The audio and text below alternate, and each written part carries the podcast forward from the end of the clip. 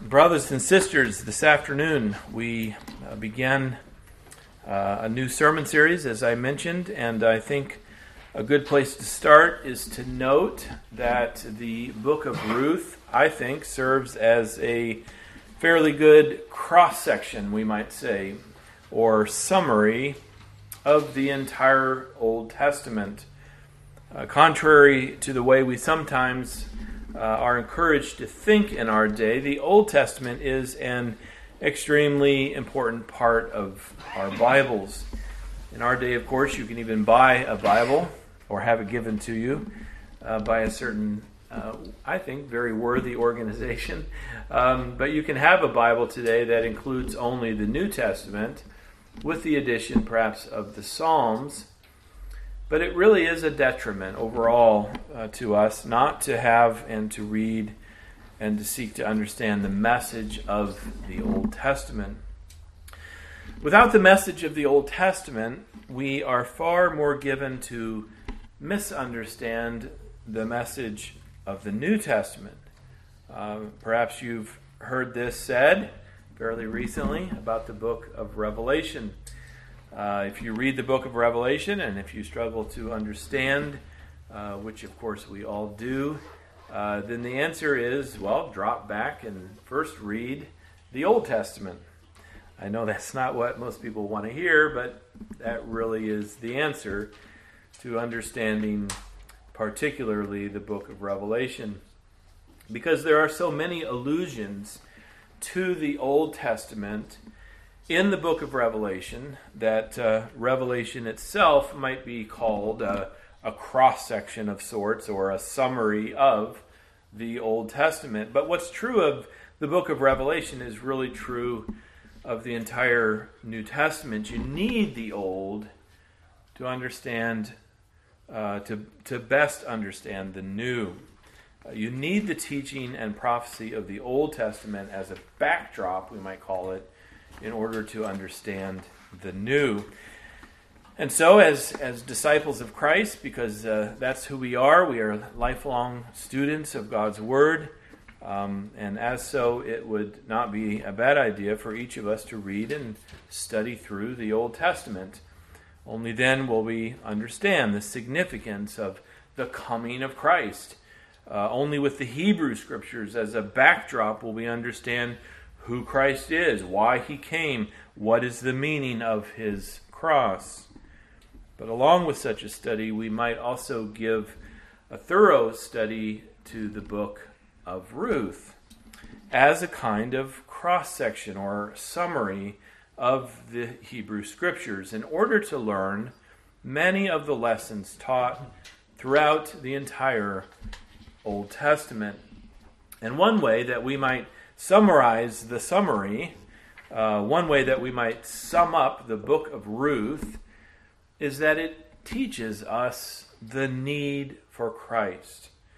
The book of Ruth teaches us that the people of God need a king, even an eternal king, to save them from their sins. The book of Ruth teaches us that a promised land no matter how glorious, is not yet true salvation for God's people. The book of Ruth teaches us that no mere man can save the people of God. On one hand, the book of Ruth represents a good story. Uh, in fact, it's a great story. And uh, we shouldn't neglect to enjoy the heartwarming love story that the book of Ruth is. But as we enjoy the story, let's also not miss the message. Let's not lose the lesson intended for us by the Holy Spirit. In fact, we might even ask Does this book really have Ruth as the main character? It has that name as its title. Um, but is Ruth the main character? With Ruth as the main character, it's a love story. But with Naomi as the main character, it's a story to teach us the need, even our own need, for Christ. So, as the first point this afternoon, the day of the judges. That's the, that's the setting of the book of Ruth. Verse 1 reads In the days that the judges ruled, there was famine in the land. So let's review the, the chronology of the Hebrew scriptures to this point. What's, what's interesting is to realize that, what, uh, that Ruth is really only the eighth book of the, of the New Testament, the eighth of 39 books.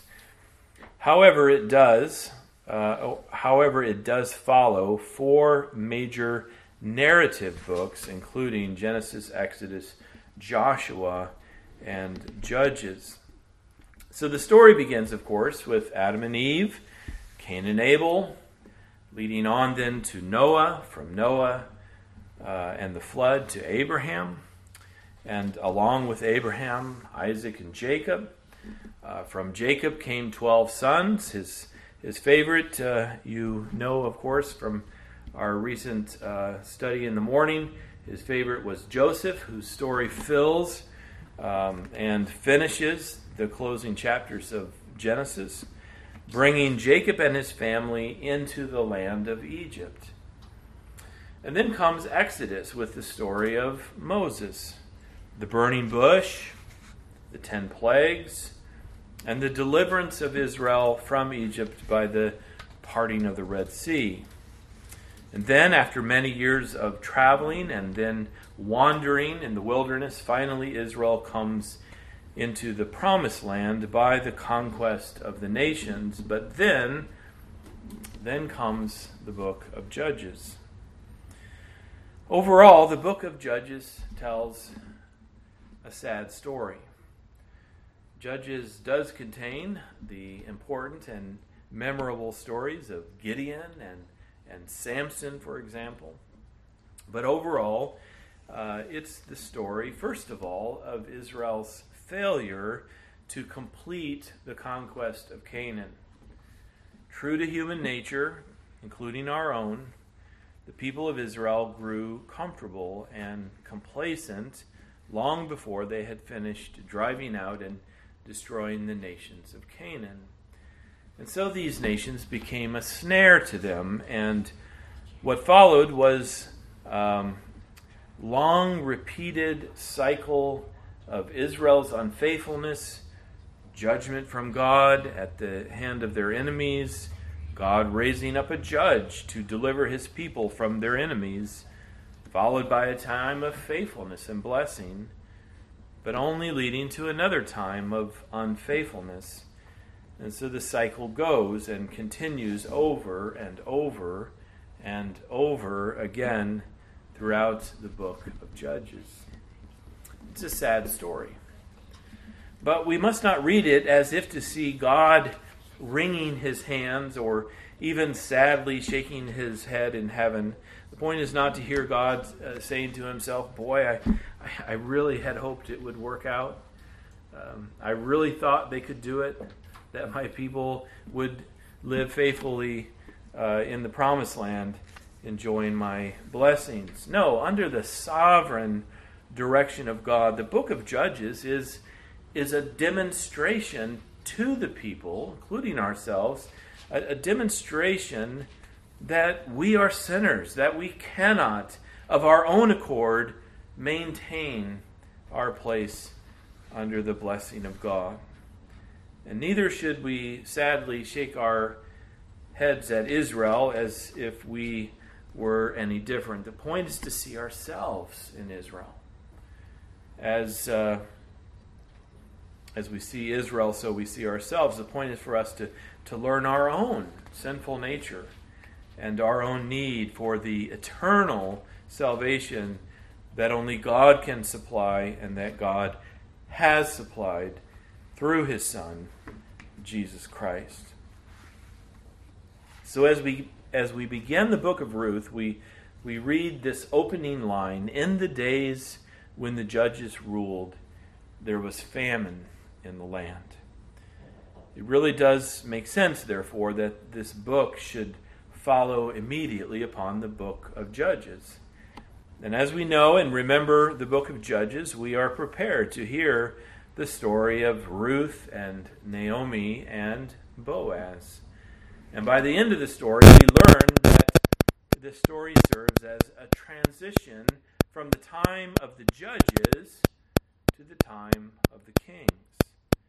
The genealogy that closes the book of Ruth tells us that Ruth was the great grandmother and Boaz, her husband, the great grandfather of King David.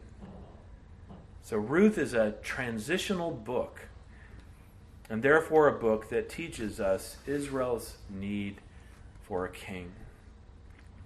And we might take the time to understand here the difference between a judge and a king. Both positions were positions of leadership. And you may recall that it was not God's will that his people should have a human king because he was their king. In his law, God had provided them with the priesthood. And uh, there is a sense in which that should have been enough. The office of priest should have been sufficient. But again, should we read the story as if, uh, as if to see that God made a mistake? That God's plan just didn't pan out the way he had hoped. No, this is all an orchestration. This is all a demonstration from God.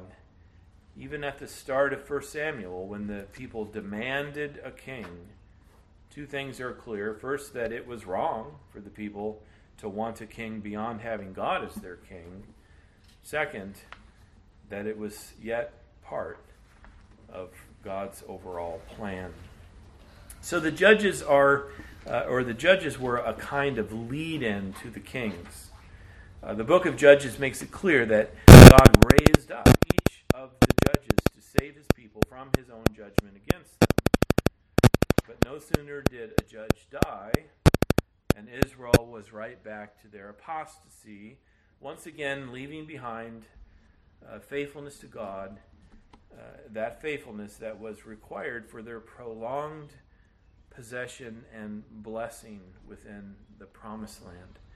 Even more, the judges themselves were imperfect and uh, and sinful, and that's if you know some of the stories, you know how what an understatement that is. The judges themselves were imperfect and sinful. You remember Gideon's ephod, uh, which became an idol within within Israel, and and surely you remember Samson, who did great things for God and for Israel, but who was also a man led by his passion so that he married a Canaanite woman. Um, Israel needed more than just a judge, more than just a temporary king. They needed a king who would rule long term and whose sons would sit upon his throne after him in succession. Of course, the kings themselves were imperfect.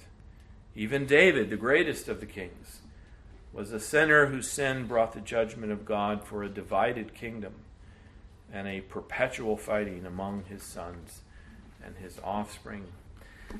So, hopefully, this brief review and, and overview helps us to place the story of Ruth within the wider flow of redemptive history it would uh, it would be helpful if you uh, even went back and read the book of Judges on your own this coming week. Uh, it would uh, it would only take you an hour or so uh, if you decided to do it.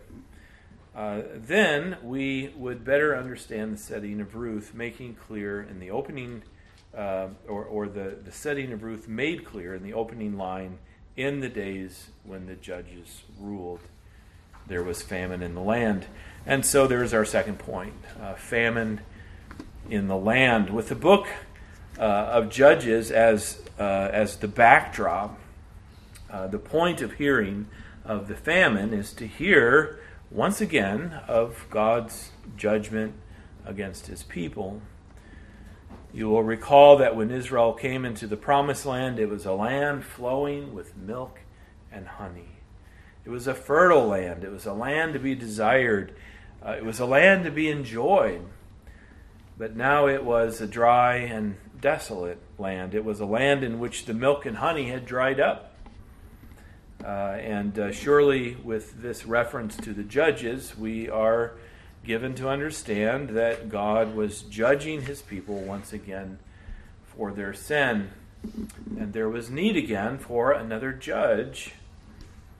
Only this time, instead of raising up another judge, we begin to hear the story of the coming of the kings.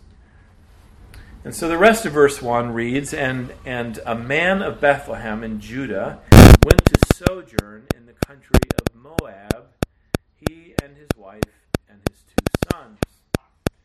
With this reference to Bethlehem, the lights go on for us, do they not? Uh, this isn't the first reference to Bethlehem in the Old Testament.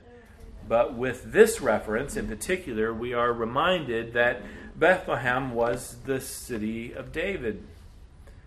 As I said, we are hearing the story of David's great grandparents. We are just a few generations now prior to the birth of the great King David. But even more, surely this reference to Bethlehem reminds us of Jesus as it must. Uh, David's Jesus, David's greater son, as we say. So not only are we hearing of the transition from the judges to the kings, we are also hearing the ongoing story of the line of Christ from Genesis, from Genesis through Malachi. It's interesting that the, the text doesn't tell us specifically that it was wrong for Elimelech to take his family into the land of Moab. There are other times in the Hebrew Scriptures when we hear God warning his people not to depart from the promised land, but instead to repent and, and stay in the land where God intended to bless them. But we also know that God called and led Jacob and his family down to Egypt during the famine. We're looking at that obviously in our Genesis series right now. So the point here is not necessarily to blame Elimelech and uh, find fault with him for taking his family and going to live in Moab. And yet, we shouldn't miss the point that this was a sign that something was terribly wrong. Why should this man of Israel need to do this? Why should he need to leave a land flowing with milk and honey in order to find food that he might survive? The answer, of course, is that there was a famine in the land. But why was there a famine. Where was the blessing of God upon his people? And the answer here is that once again, his people had sinned. Even more, further sin would follow. What happens when you take your children and go live among unbelievers? We saw this with Judah. Not that he took his family with him, but he himself departed and uh, raised up a family among an unbelieving community. Well, here we have a man who takes his family and uh, and takes up community and residence among unbelievers. Well, what happens is that they end up marrying unbelievers. After giving us the names of Elimelech's wife and sons, verse 4 tells us that upon their father's death, the sons of Elimelech took Moabite wives. And we even are given their names. The name of the one was Orpah, and the name of the other, Ruth. And at least two things are happening here. First, we are seeing the problem with Elimelech's decision to leave the promised land. No, we are not told outright that it was wrong for him to go and live in Moab. But now the problem of Israel's failure to drive out and destroy the nations of Canaan was accentuated. Now Elimelech's sons were living every day among the unbelieving pleasantly looking, I'm sure, young ladies of Moab. And what happened was exactly what we would expect. They took wives from the Moabites. But the second thing to see is that this happened after the death of Elimelech. Here again is the problem with the judges. Of course, Elimelech we wouldn't see as a judge of all God's people, but he was a judge, so to speak, of his family. Uh, as all husbands and fathers, he was called by God to rule over his family, and he may have thought to himself, uh, It will be all right if we live in Moab because I'll continue to teach my children the truth. The truth. I'll stay close to my sons and I'll warn them to keep their passions in check and until we can get back to our own land and to our own people. What he didn't count on was that he would die. Ecclesiastes 9, verse 12 says, For man does not know his time. And so it was true of Elimelech. He did not know his time. And fathers and brothers, it's true of us too. And that's why we must keep our children close to the church, close to God's people in Christ. And that's why we must, as soon as possible, work to transfer our children's love from us to Christ.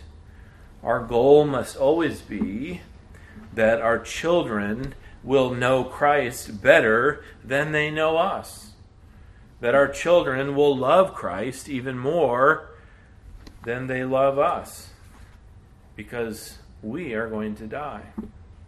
Christ alone can save uh, our children, and we must lead them to Him, that our children would be and stay forever under His care, even after we die, which may even be tomorrow. Finally, then, dead men talking. Clever third point, I think. Dead men talking. Not only is there an emphasis on famine in the uh, open opening verses of Ruth, there is also an emphasis on death. I think we can hear it. Verse 3 again says, But Elimelech, the husband of Naomi, died, and she was left with her two sons. And then, two verses later, in verse 5, we are told that both Mahlon and Chilion died, the two sons of Naomi. And in the end, the the, the end of the beginning, that is, uh, uh, in the end, Naomi is left beaten and grieved and ready to return to the promised land.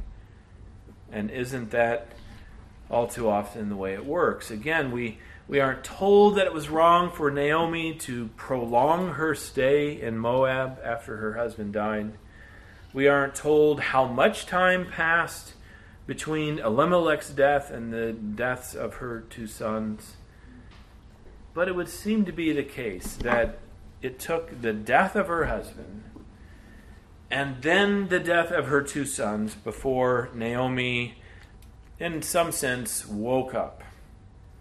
Only then did she rise to return to Israel from the land of Moab. So the setting of the book of Ruth is death. So much so, in fact, that when Ruth arrived back home again, um, she said to her, I'm sorry, when Naomi arrived back home again, she said to her own people, Do not call me Naomi, which means pleasant. Call me Mara, which means bitter for the, for the Almighty has dealt very bitterly with me. I'm getting ahead of the story and uh, bringing in things that are not from our text for today, but what is clear, what is clear from our text is the theme of death. The death of, Elimelech was the reason uh, he could not be Naomi's savior. Uh, the death of her sons as well kept them from giving her offspring that uh, would bring joy to her life and carry on uh, her heritage into the future. the, the theme of death in Scripture is, is certainly not limited to any particular passage, but there is a there is a certain emphasis here that we shouldn't miss, and and and we need to ask about ourselves. What about what about you, fathers? What about you, mothers? What about you, young people and, and children? The world would have us make peace with death, whether by denial or by distraction or by redefinition.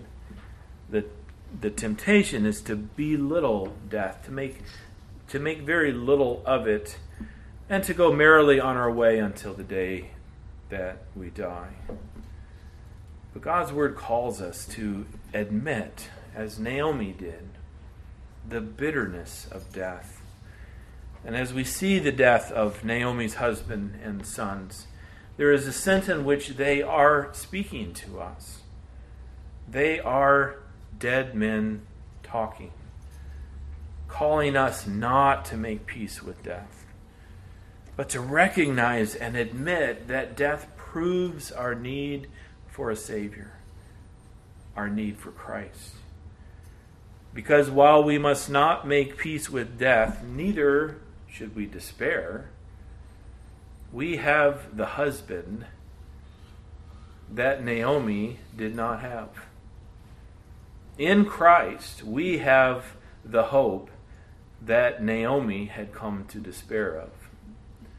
We have an eternal king who is both God and man, and who judges us and saves us even yet today by his blood and righteousness. Nobody, of course, wants to dwell on death, but the lesson to learn here at the start of the book of Ruth is that we too will die so that we too are not qualified to be the Savior that our spouses need, that our children need, that we need for ourselves. The book of Ruth is a transition from the judges to the kings. But both the judges and the kings show us the need for the Christ who was to come. We need more than a land flowing with milk and honey because a land flowing with milk and honey will not bring us eternal life. And even that temporary blessing is, well, temporary. Israel could not maintain their place in the promised land, and we cannot maintain our place under the blessing of God. We need Christ. We need Christ because all other saviors will die. All other salvations will fall short of eternity. We need Christ. Beyond, because beyond the famine that may come in our day, we need the bread of life. We need the living water that only Christ can provide. Granted, the story gets better, much better from here, but the story begins with famine. And it begins with human weakness. And it begins with death. And even as the story gets better, it gets better as a prefiguration, as a foreshadowing of that greater and eternal salvation that God was bringing to bestow upon us in Jesus Christ. So this afternoon, I would have us see by the teaching of God's Word that we cannot save each other and we cannot save ourselves. The best love story in the world must pale in comparison to the story of God's love for us in Christ. He is the husband who can redeem us, He is the Son who can save us. Let us not look to anyone else for salvation than to Christ, our eternal King and our Savior forever. Amen. Let's pray. We do thank you, O God, for the wonderful stories of your word and for this particular one of, uh, of Ruth and Naomi, uh, who is the main character here between those two ladies. Surely one or the other, uh, but ultimately the main character is Christ. And may we see him as we continue through uh, this portion of your word. Bless us in this study and uh, show us Christ all the more clearly each and every time. In his name we pray. Amen.